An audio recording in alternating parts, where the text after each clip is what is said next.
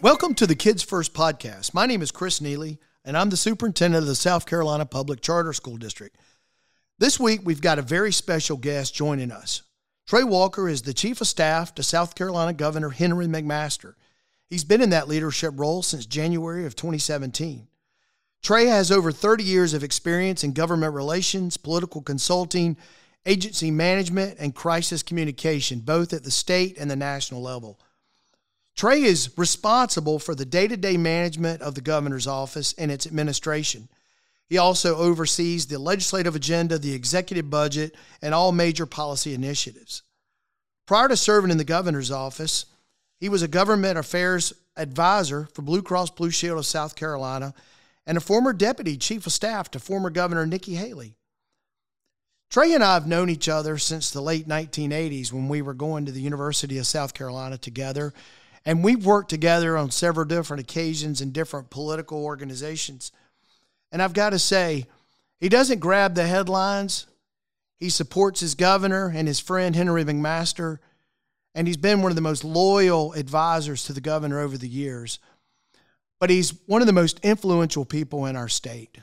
He has been behind many of the key legislative initiatives in the last several years, whether it was economic development or school choice, which is what we're going to talk about today. Trey has been an integral leader in that. Trey, welcome to the Kids First podcast. Thank you.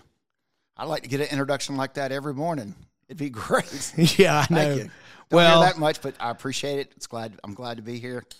Um, boy, we do have a long history together, so let's get to talking about it. Yeah, no, it's uh, it does. It goes back to uh, it goes back to the late '80s, and you know, just full disclosure here, we've been best friends for a long time, and we're fraternity brothers.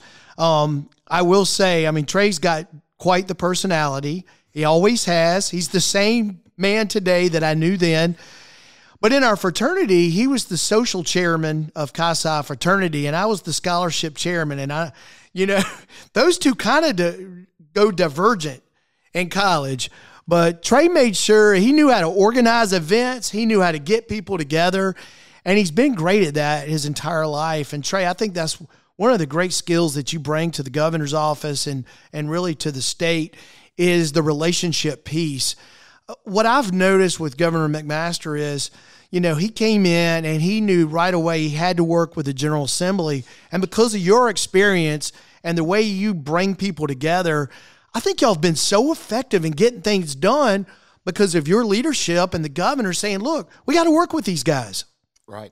Well, you know, Henry has, the governor has had that experience with those members of the General Assembly for a long time. I mean, he was chairman of the state Republican Party in the 90s, and many of the leaders who are leading the General Assembly now, uh, he helped get elect as chairman of the party. So he had those relationships.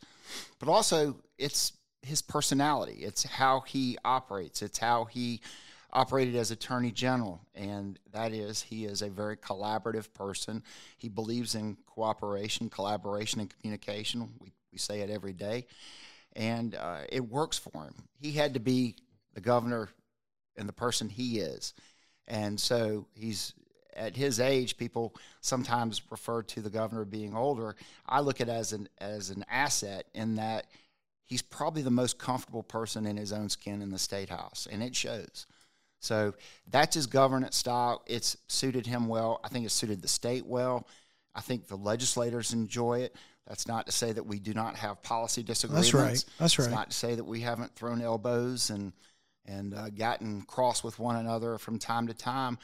Um, but you know, it's the old adage: it's it's not the fact that you disagree; it's how you disagree.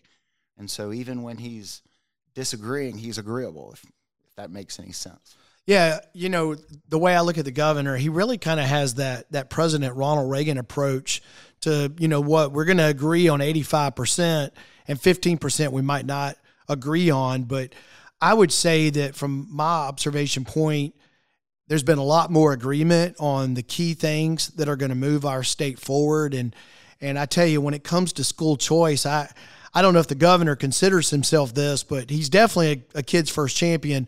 But I really think he's the first education governor we've had in this state in several decades. I mean what he has done to expand school choice in our state by putting kids first. And I'll just go back to the pandemic. Trey, I remember calling you back during the pandemic. We had 25% enrollment growth because parents were looking at the computer screens of their kids. They didn't like what they saw. They started pulling their kids out and sending them to private schools and charter schools and homeschools. And I went to you and I said, Trey, we didn't budget for this. We didn't expect all this growth. And you and the governor just stepped up big time and literally saved charter schools during the pandemic. Well, you're generous, but you are correct. And uh, I, the pandemic was disruptive for a lot of things. It disrupted the workplace, it disrupted the labor market, it disrupted schools, it disrupted everything. And to your point, one of the things that the governor was very adamant about is that we had to get our children back in the classroom. They were losing what progression they had made. They were actually regressing in, That's in some cases. And parents also had to work. So Yeah. this is a stool that needs all three legs for someone to sit on it or for it to operate. And if parents can't get to the workplace and business owners can't fill a shift, they can't operate their businesses. So then people are unemployed, businesses go under, the economy begins to crater. And we know that in our state, we are very manufacturing, very tourist heavy, agribusiness as well. And that requires people. That requires people to show up. That requires people to come and spend money in our state. That's right. Uh, it requires also people to grow things and be allowed to have those products placed in grocery stores. Um, you know, we saw that meat was a problem. We saw that all those things. It was all interdependent. So what you saw in that disruption was parents seeking, sort of in the free market of necessi- necessity. They had to go to work. They were looking for options. Charter schools gave them that option. Yeah, we stayed open. Stayed open. In person classroom.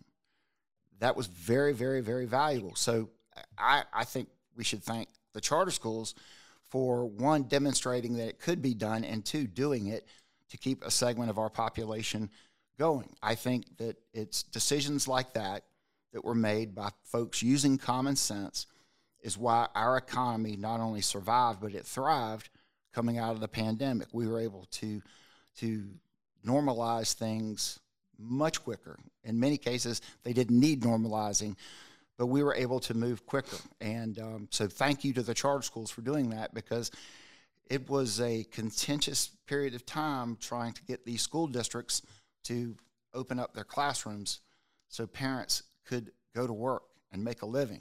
You know, they, you can't put food on the table if you're not working. Yeah, that's right. And we could talk about the mixed messages that a lot of folks were getting from Washington that there was a free lunch, that you could sit on the couch and you didn't need to go to work. Those have all turned out to be erroneous assumptions.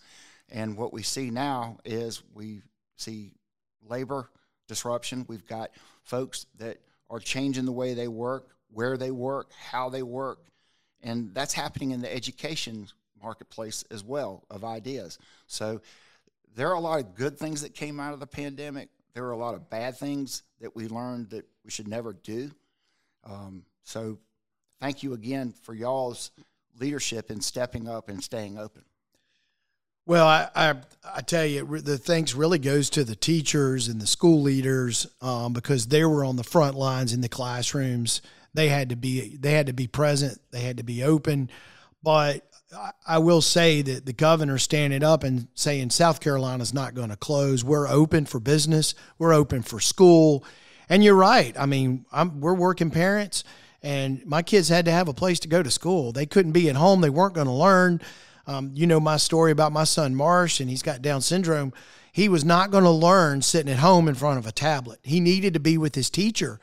And the only way you could do that and be effective is in person. So the proof is in the pudding. I mean, the bottom line is when we look at the report cards for our traditional schools and charter schools this past year, um, and I just presented on this last week at the House Ways and Means K through 12 subcommittee. Charter schools outpaced the state average in math and reading. We outpaced the state on the ACT and the SAT. So the proof is there. And these are post pandemic numbers in the South Carolina State report card. But overall, as a state, when you look at the nation's report card that came out just a few months ago, South Carolina maintained itself.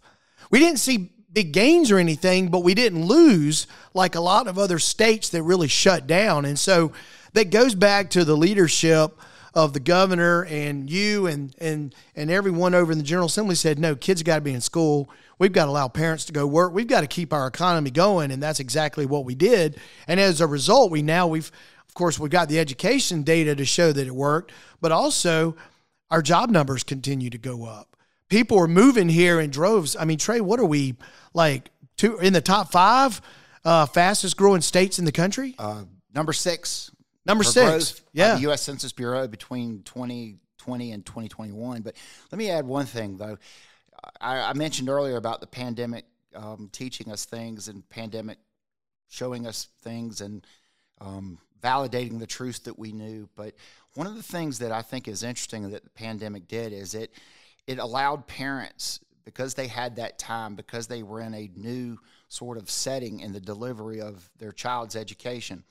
Parents got a front row seat into what was going on in the classroom for the first time. Yep. Whether it be through virtual or whether it be through engaging the school, trying to get them to open back up. And you saw one of the byproducts of the pandemic is a new surge in parental involvement, especially at the school board level. We've seen that across the country. It started in Loudoun County, Virginia. Yep, that's seems right. to be like the, Yeah. the, the That was ground zero ground for all zero. Yeah, I was going to Yeah. thinking about that, and you know, it continued. You've got these political groups out there, Moms for Liberty, that are engaged on these types of issues, and so we've got parental action and activism at the school board level like we've never had before.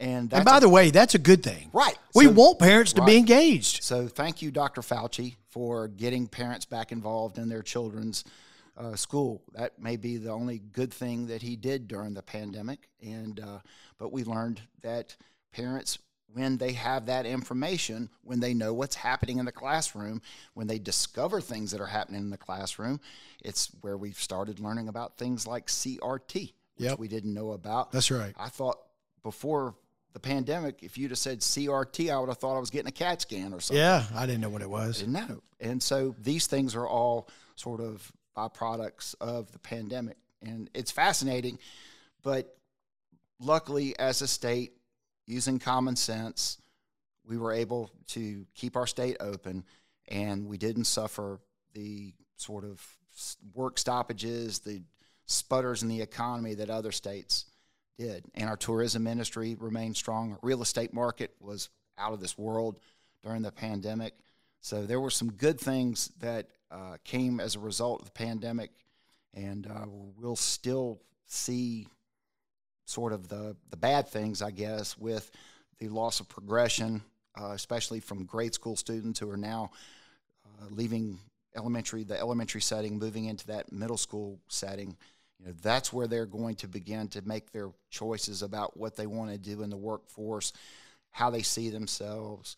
Um, you know, that's when the STEM stuff really starts to take hold as it relates to that. They're exposed to career and technology centers in some school districts around the state. So it, we're going to know more about what happened. I'm not an expert by any means at this, but um, we we have heard enough from our experts here in South Carolina to know that with a de- declining high school graduation population, meaning that the birth rate, you know, 12, 13, 14, Yeah. 15 years ago began to slow down a little bit coming out of the 90s into the 2000s into the new century, we're going to have fewer high school graduates in South Carolina. That's a real big issue for a future workforce, which, to your early, earliest point, that is where the governor's whole education site, his, his aim is, if you will, is and that is to making sure that South Carolina has the workforce that we need, that they're educated and trained in the future, so that when we have another Redwood or we have another automobile manufacturer or we have another solar panel company, all of these ba- electric vehicle battery companies who need engineers, who need people with high tech skills, high tech training, certificates, if you will. And that's going to be a demand. So all of this is coming to a head in the next five to 10 years. That's where the governor is trying to make sure that we're on our best footing, whether it be providing access and affordability into higher education for those who come from lower income or at risk households, uh, making sure that they have those choices not only when they want to attend four year old kindergarten, but they have them when if they're Pell eligible when they want to go to technical college or to a four year college to receive a degree or get those certificates at their local technical college. You know, the workforce piece is so important. And, you know, in the statute, when it comes to charter schools, the General Assembly back in the, the mid 90s, and you and I helped get a lot of those people elected that, that passed the Charter Act back in 1996. One of the important pieces of the Charter Act is that we want charter schools that are innovative. We're giving them the autonomy and the freedom but we want you to be innovative. And what was innovative yesterday is not necessarily going to be what's innovative tomorrow. One of the new schools that we have, and I testified on this last week at the State House, is called Palmetto Excel. It's going to be the first adult ed charter school in South Carolina that will help adults over age 21 get a high school diploma so they too can be part of the workforce and maybe even join the military. Um, it's unique in that this model has been tried in other states and it has worked through the Excel centers. But what's neat about it, it has a, a corporate partner, so Palmetto Goodwill down in Charleston. It's located on Trident Tech campus. And then, of course, it's going to be focused on these adults and help them get a diploma. The high school diploma still means something. You know, we get so caught up sometimes on having a four year college degree, and kids have now got to go get a master's to be relevant, but they're missing out on all these years of work where they could be productive citizens. You don't necessarily have to have a four year degree in psychology to be a productive citizen. I mean, Trey, I imagine that part of the governor's plan is looking how can we be creative when it comes to maybe credentials and certificates and other programs to help our adults in South Carolina be productive citizens? Well, I think first off, right now, thanks to the governor starting the workforce scholarships for the future during the pandemic using those federal uh, CARES Act funds, we were able to open up our technical colleges and our, our, our trades to students who needed that access and affordability to get that certificate. In many cases, Chris, a lot of the folks didn't know that they were Pell eligible. They didn't know how to fill That's out their FAFSA uh, paperwork to find out. So, with these workforce scholarship grants, the state, of course, is the payer of last uh, result, meaning that Pell grants and any other scholarship monies must be used first before you have access to the state dollars. But to your point, technical college now for a certificate for a, a credential, uh, even for many associate's degrees, is functionally free now. That's right. So there's no excuse. We've got jobs waiting on people. We've got free technical education if you want it. There's We've no got charter schools located right. on on our technical mm-hmm. college campuses where kids are getting dual enrolled. And and and that is sort of the holistic involvement with K 12 and the technical schools that we're seeing now done a lot out of the pandemic, out of necessity, but also that necessity of having to have that workforce in the future. You know, the companies know it, we know it. Um, you know, we've got electric vehicle battery manufacturer that is locating in Florence. You know, they've got to find 3,000 employees in the Pee Dee. Wow. And those are high skilled jobs. So that's going to be a lift, and the state's going to have to help with that. And that's why these workforce scholarships, among other things, are very helpful tools for the state to have in its toolbox. And you know, access and affordability goes into the four-year colleges too, where the governor in the last five years has increased the level of financial aid uh, through needs-based grants, through tuition grants that go to the private colleges for tuition. He's increased that from $17 million to $100 million. Wow. So that is also providing access and affordability to those lower income students who may not have been able to afford attending Clemson or South Carolina or the Citadel, Wofford, uh, any of those schools, both public and private. it, it, it's really had an impact with the HBCUs too. Yeah. With Benedict and with Allen, Voorhees, Claflin, uh, Morris, all of those private uh, HBCUs, they've really benefited from those extra scholarship dollars. Yeah, on that point, um, we're being real intentional about partnering with those HBCUs because you know they're producing teachers, and we want to we want to be able to say, look, you can go to the traditional public school and be a teacher, or you can come be a teacher in one of our public charter schools. Oh, and by the way, you've got a lot more freedom and autonomy in the classroom to do your magic. Um, we were just down at the Black Educators Conference in Charleston just a couple weeks ago, and that's the message we have is like we want to make people aware that charter schools are public schools too.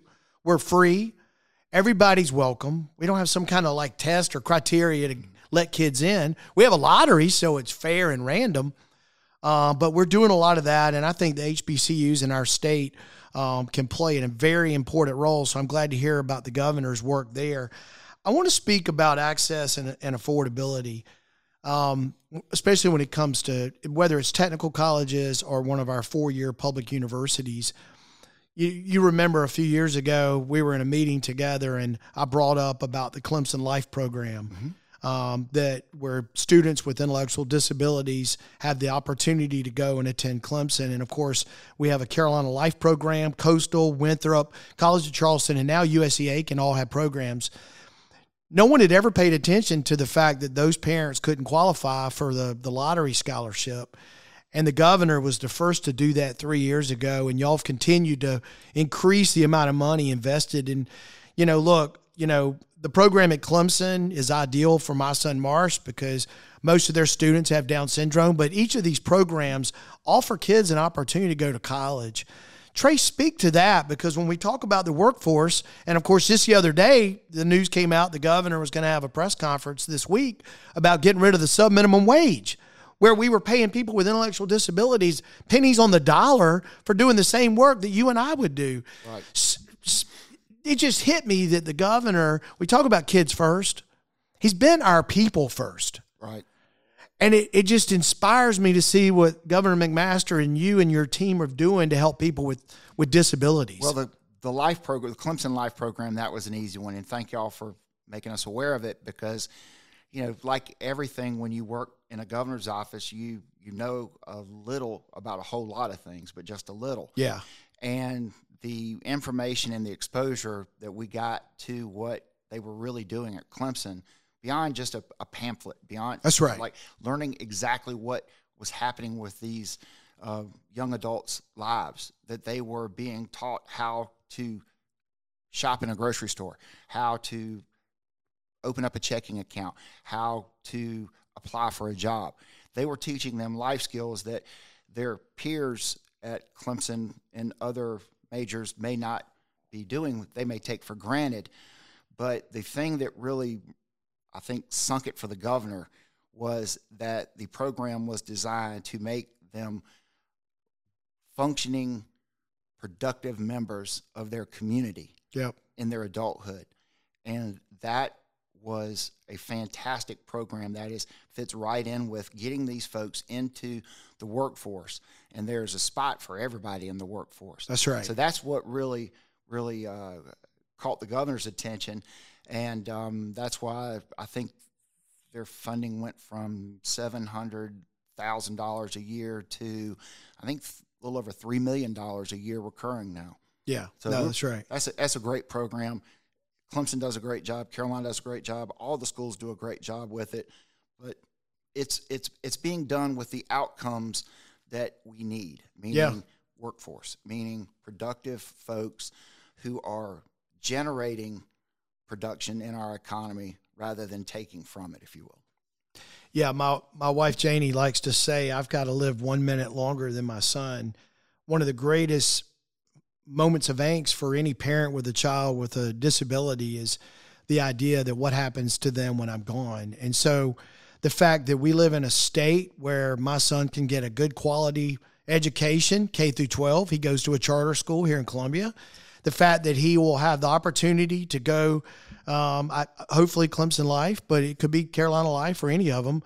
The point is, he'll get to experience that, get those job skills that you were talking about, get a certificate, and then get employed so that it, at its most basic part, he can he can take care of himself to a certain, you know, degree. And then he's got two siblings that are going to have to step up because I'm not going to live forever. Right. But this gives a lot of parents hope.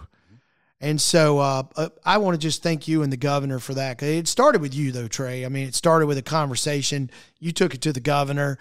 And uh, I remember he did an event with Clemson Life about a year and a half ago. And I watched that online. And I mean, I could tell the governor was just inspired by these young people who had the same desire to want to be their, their best and to reach their full potential as all of our other kids. Let me talk about your kids for a, for a minute because – you know, you and your wife Allie have also exercised school choice. I always tell people, I said, it started with my kids first, and then over the course of the last several years, has evolved into a school choice movement here in South Carolina where we we we want to put all kids first. How important is it? Because you've exercised this. I mean, I'm a product of public schools, but when the pandemic hit, my son was going to the local high school, and there was nothing going on his computer screen. Right and he was just sitting at home for for for a year and we said enough of that we pulled him out and and he's going to a parochial school here in town and he'll graduate this may but you know y'all did a similar thing you know with your daughter i mean how important is it for parents to have that option i think it's incredibly important and for parents who need that option it's even more important because if you need that option it may be having that option may be the difference between being able to take a job and not take a job. It might be the difference in a pay raise. It might be the difference in being able to afford a new house, uh, moving out of a, an apartment or a rental situation. So it's it's very important that when those parents need that, you mentioned the life program. You know, one of the things for children with special needs is there are different special needs. There's not just one. Yeah. There's not. You can't say that's the kid. No. For, that's the school for special needs. No.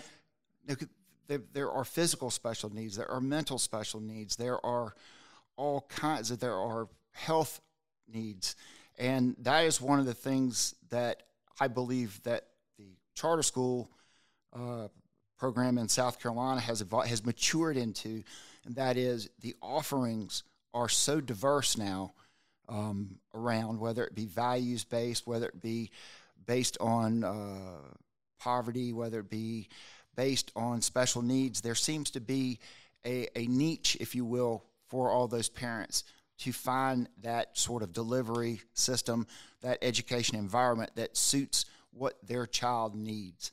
And I think that is when we are seeing the final maturation, if you will, of where the state is heading with charters. You know, there are other opportunities that are being considered, like the education scholarship accounts, that will also provide parents with additional choices, um, and that's good. And you know, the free market operates. We saw the free market operate in the pandemic. That's right. Parents voted with their feet. They did. And what did they? What did most of them do? They wanted to go where their kids could one, go to school first, receive in person instruction. And then, as we saw through the pandemic, it was, I just don't know that I really like what my child is being taught at X school, or I'm not comfortable with that, or they're not mature enough to handle these types of subjects. So then the pandemic, parents becoming more involved in the curriculum, seeing what's going on in the classrooms, that also gave fuel to the fire for people wanting alternatives.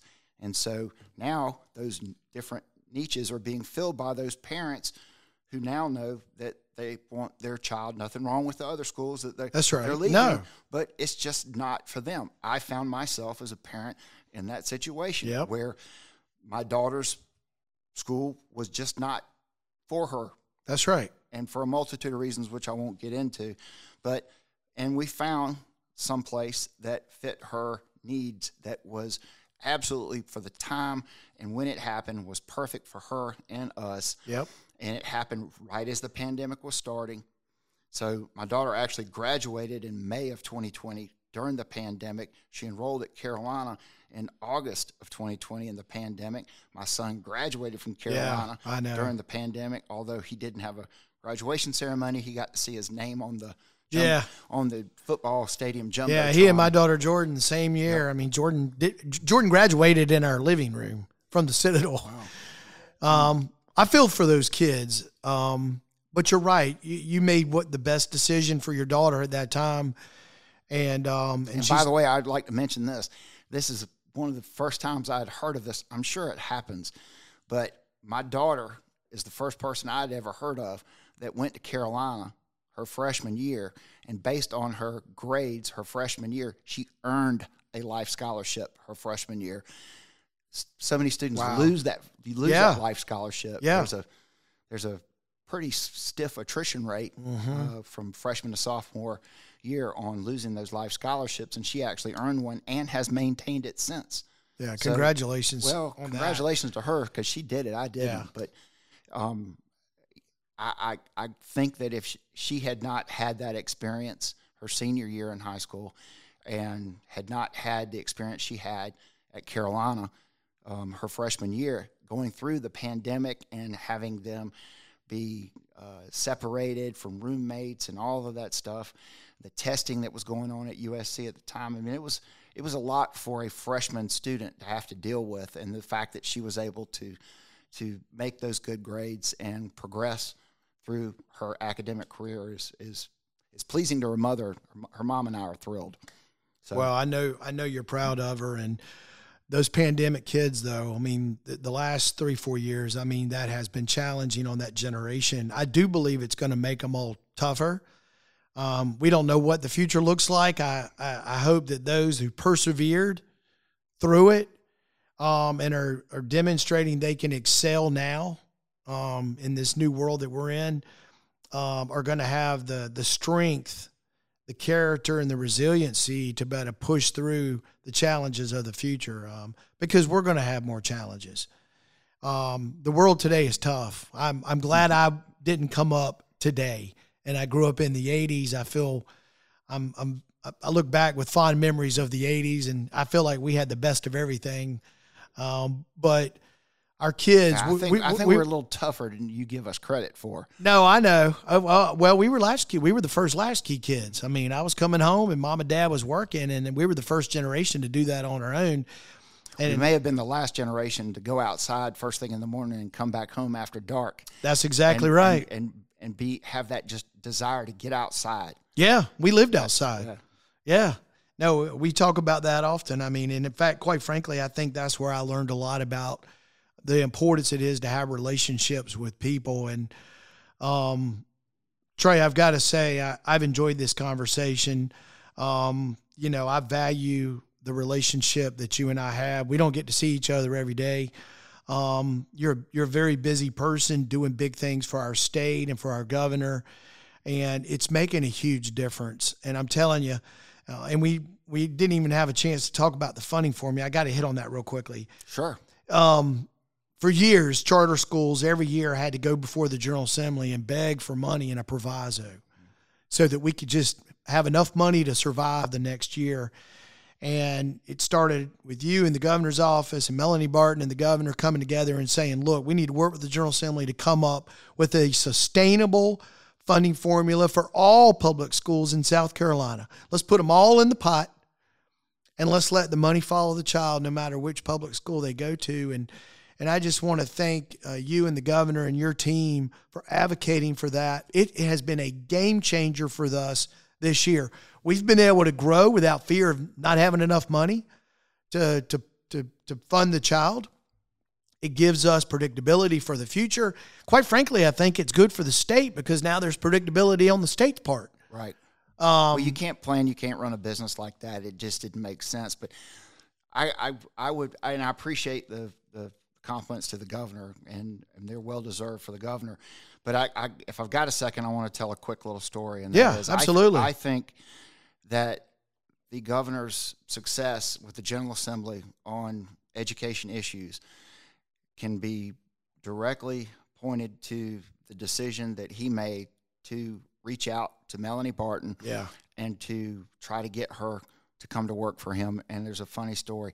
So I credit Mike Shealy, who was the director of the Senate Finance Committee for Senator Leatherman for so many years, with the idea. And he, after Governor McMaster was sworn in, met with me and he said, You know, the governor's office needs a full time professional credentialed education advisor, someone that speaks peer to peer with folks in the education world.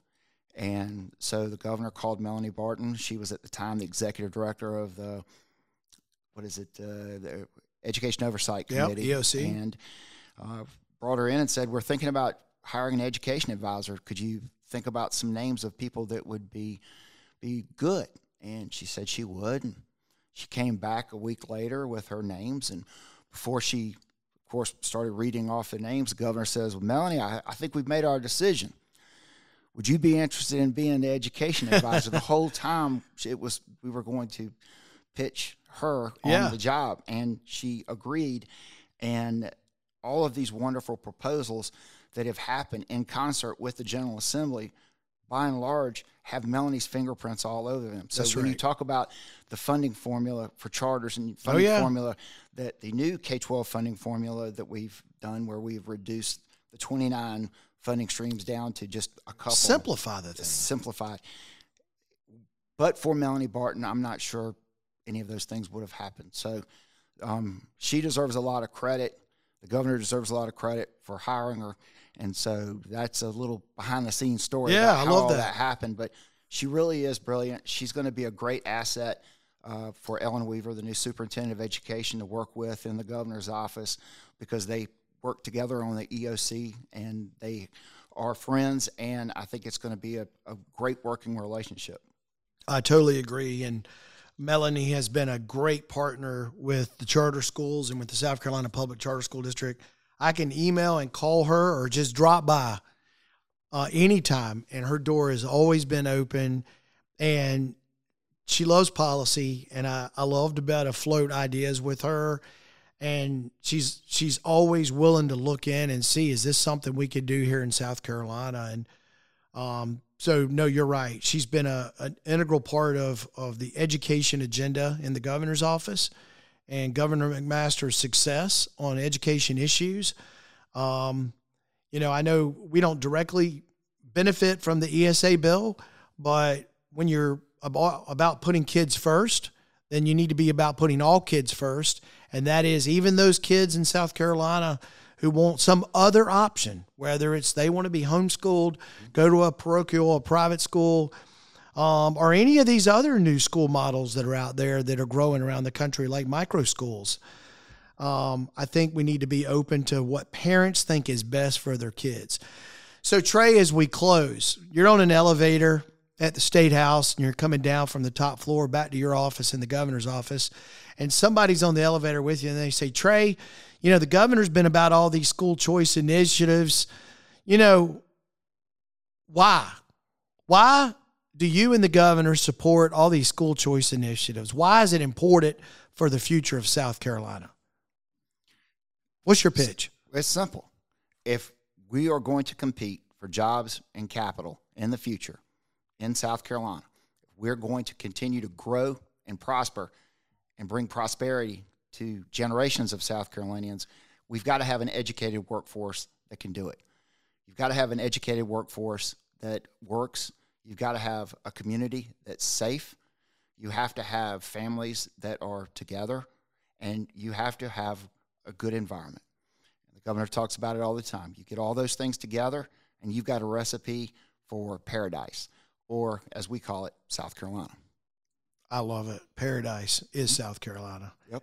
Absolutely. Well, Trey, listen, it's been a pleasure. Thanks for joining us on the Kids First podcast. Friends, This is the first podcast I've ever done in my life, so. Oh, really? I'm glad- surprised. I'm glad I got to do it with you. Well, I appreciate that, Trey. I, I love you like a brother, and uh, I appreciate the work that you're doing. Um, I'm excited to, to see, you know, what all you and the governor and Melanie and your team will do in the future on school choice issues. Uh, there's still a lot of work to be done, but uh, very appreciative of, of the initiatives that we've seen uh, come through the General Assembly and the State House. And uh, very, very appreciative of the fact you all put kids first. That's what we're all about. Friends, thank you for joining us for this Kids First podcast with Trey Walker. Um, you know, every one of these conversations, you know, I learned something new. It's inspiring and it gives me hope for the future when it comes to giving every child in South Carolina a chance for them to reach their full potential. Again, thank you. We'll talk to you next week on the Kids First podcast.